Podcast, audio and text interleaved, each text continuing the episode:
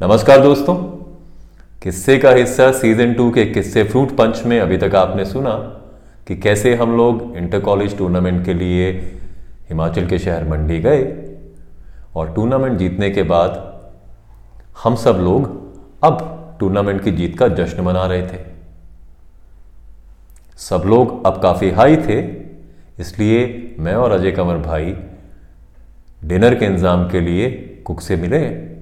और अब वापस अपने कमरों की ओर आ रहे थे। अब सुनिए, क्या हुआ इस किस्से में, उसके आगे।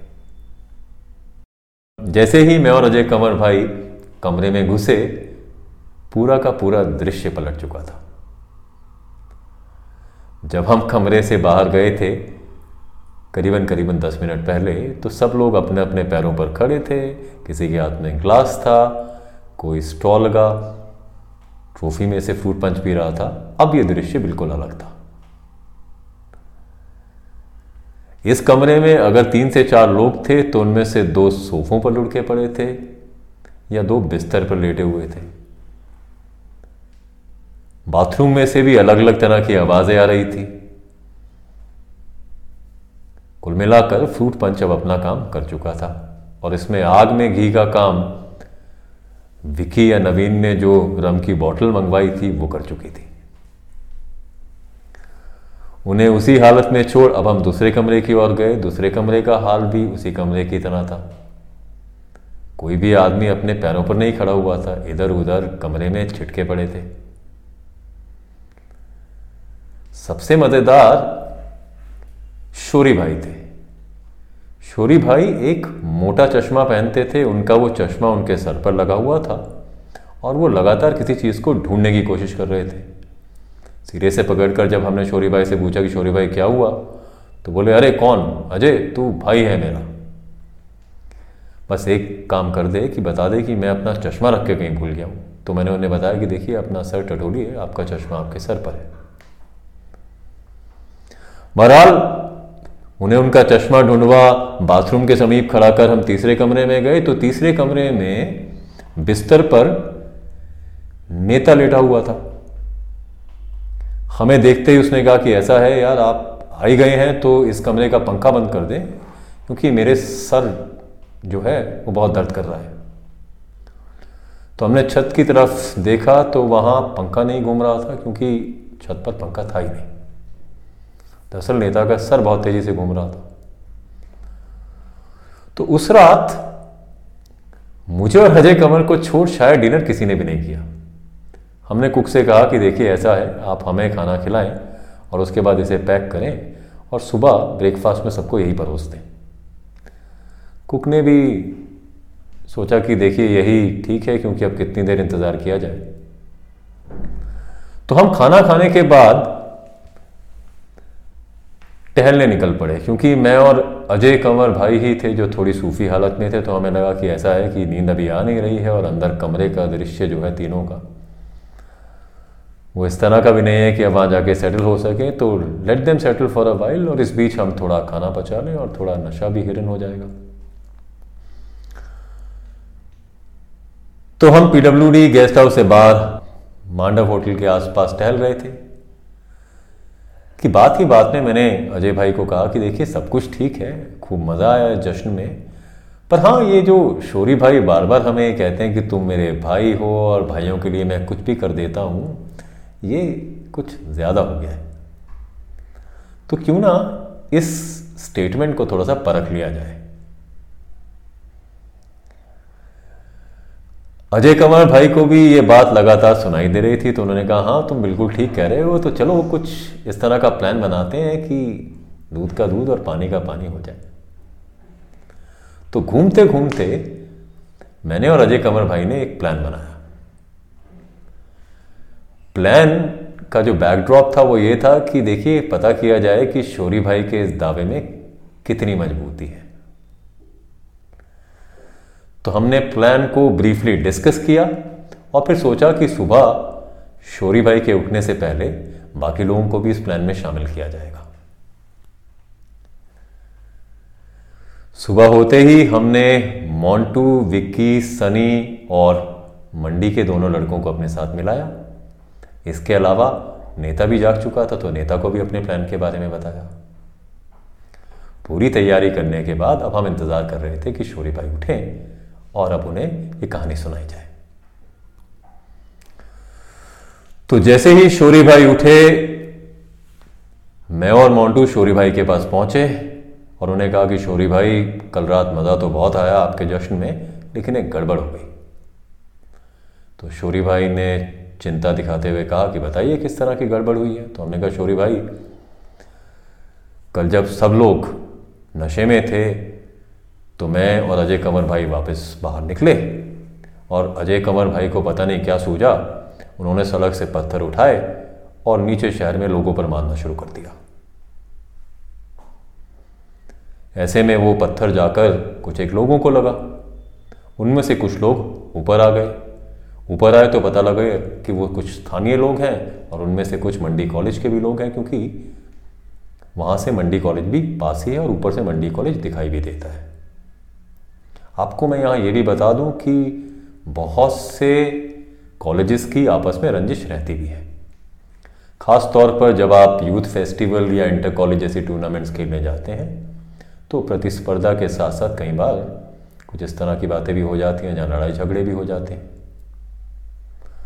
हालाँकि कॉलेजेस में आपस में लड़ाई झगड़े होते हैं, लेकिन पीजी सेंटर के साथ ज़्यादातर दूसरे ज़िलों के कॉलेज के लोग लड़ाइयाँ नहीं करते, क्योंकि उन्हें मालूम है कि कॉलेज ख़त्म करने के बाद उन्हें शिमला पीजी सेंटर आना ही है।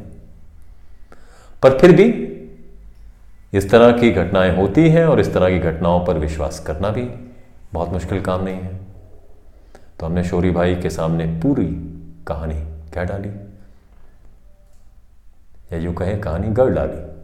तो हमने शोरी भाई से कहा कि देखिए, लोग ऊपर आए और ऊपर आए तो ऊपर आकर भी अजय भाई नशे में थे, उन्होंने उनके साथ गाली गलोच किया और वो धमकी देकर चले गए।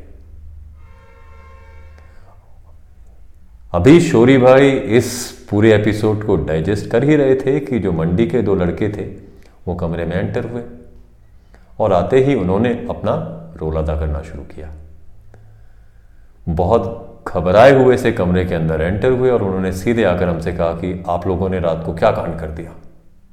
हमने उनसे पूछा, क्यों? क्या हुआ? आप लोगों को कैसे बताएँ उन्होंने कहा कि अभी हम लोग नीचे बस स्टैंड से आ रहे हैं। हम अपने शहर के लिए टिकट बुक करने गए थे। तो वहाँ पर तो कॉलेज के काफ़ी छात्र इकट्ठा हैं और वो कह रहे हैं कि जो ये शिमला से टीम आई है, इन्होंने रात को इस तरह से बदतमीज़ी की, पत्थर फेंके, चोट पहुँचाई। तो अब हम उन लोगों को यहाँ से निकल कर जाने नहीं देंगे। शिमला से आए पूरे के पूरे प्लेयर जो हैं, अब अपने हाथ और पैर तुड़वा कर ही शिमला वापस जाएँगे। और पूरी संजीदगी के साथ उन्होंने अपना रोल अदा किया। ये सुनते ही शोरी भाई की हवाइयाँ उड़ गई।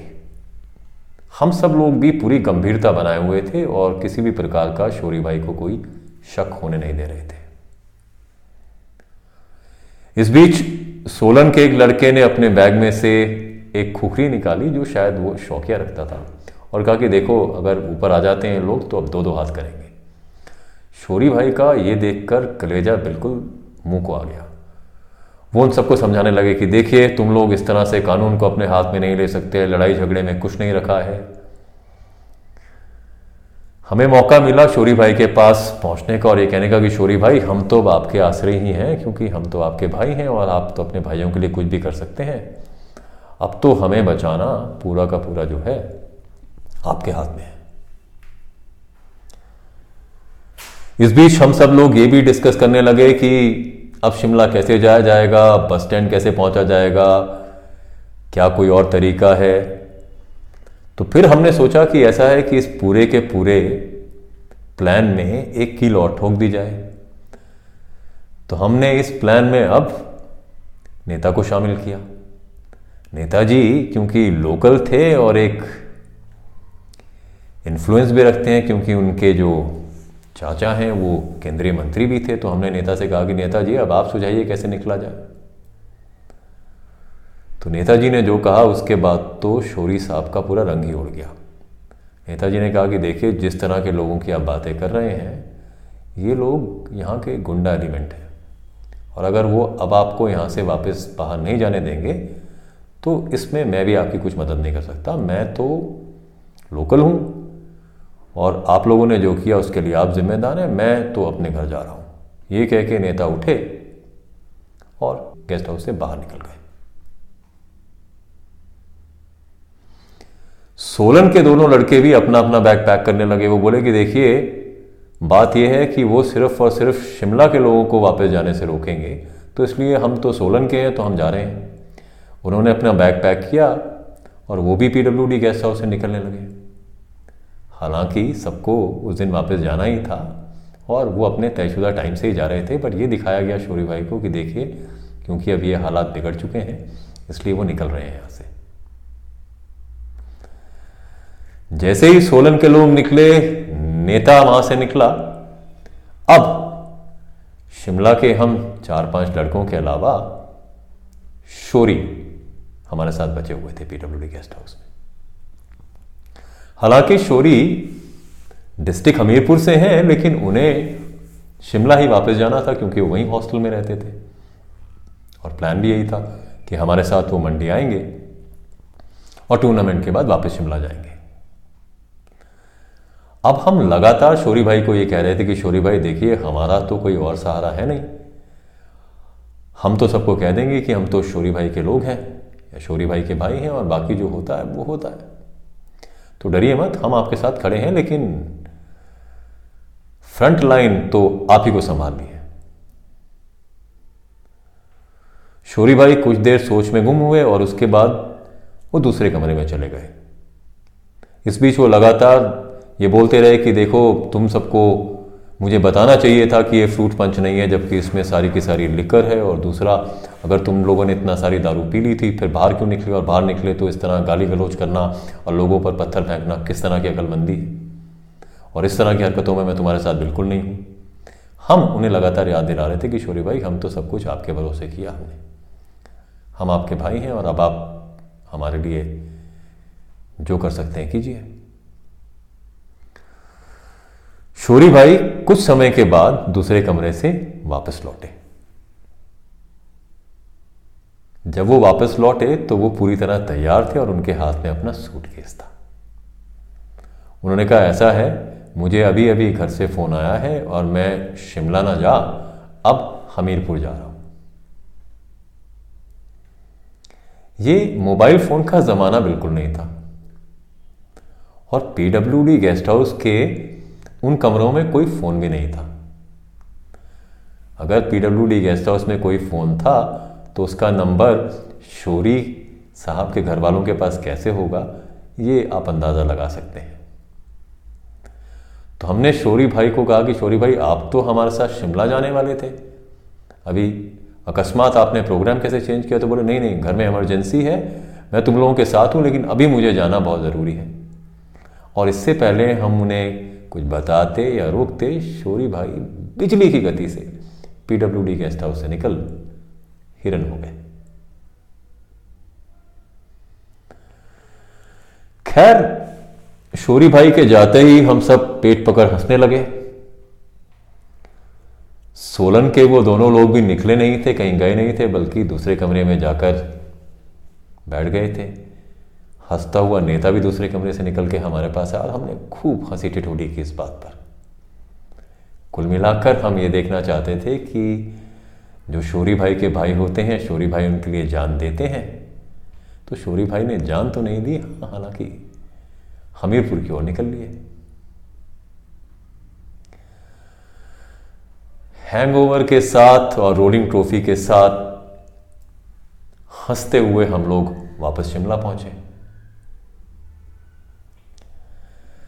करीबन डेढ़, दो, तीन साल के बाद फिर किसी महफिल में हम शोरी भाई से मिले तो हम सबने हँसते हुए शोरी भाई को यह किस्सा दोबारा सुनाया। शोरी भाई ने जब यह किस्सा सुना तो हंसने के साथ साथ बोले कि, कम वक्त तो तुम बहुत अच्छे सब एक्टर्स हो। मैं तो उस दिन इतना डर गया था कि बहुत मुश्किल से मैं बस स्टैंड पहुँचा और बस स्टैंड में सीधे मैंने टिकट ली और टिकट लेके बस में जाकर अपनी सीट पर छुप कर बैठ गया और तब तक मंत्रोच्चारण करता रहा जब तक कि बस चल नहीं पड़ी। और जब बस मंडी की सीमा से दूर पहुँची, तब जाकर मैंने कहीं सांस में सांस ली और मुझे घर से कोई फ़ोन वोन भी नहीं आया था।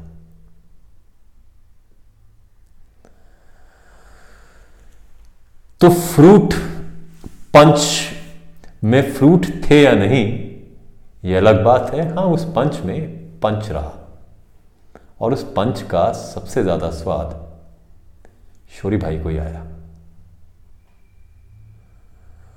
तो जब आप दोस्तों के साथ होते हैं तो हर किस्सा एक अलग रंग का किस्सा हो जाता है। फ्रूट पंच भी एक उसी तरह के एक अलग रंग का किस्सा है। तो दोस्तों, ये था किस्सा फ्रूट पंच। कैसा लगा आपको ये किस्सा? भेजिए अपने सुझाव। अपने किस्से भी भेजते रहिए। हम उन्हें बनाएँगे किस्से का हिस्सा। नमस्कार।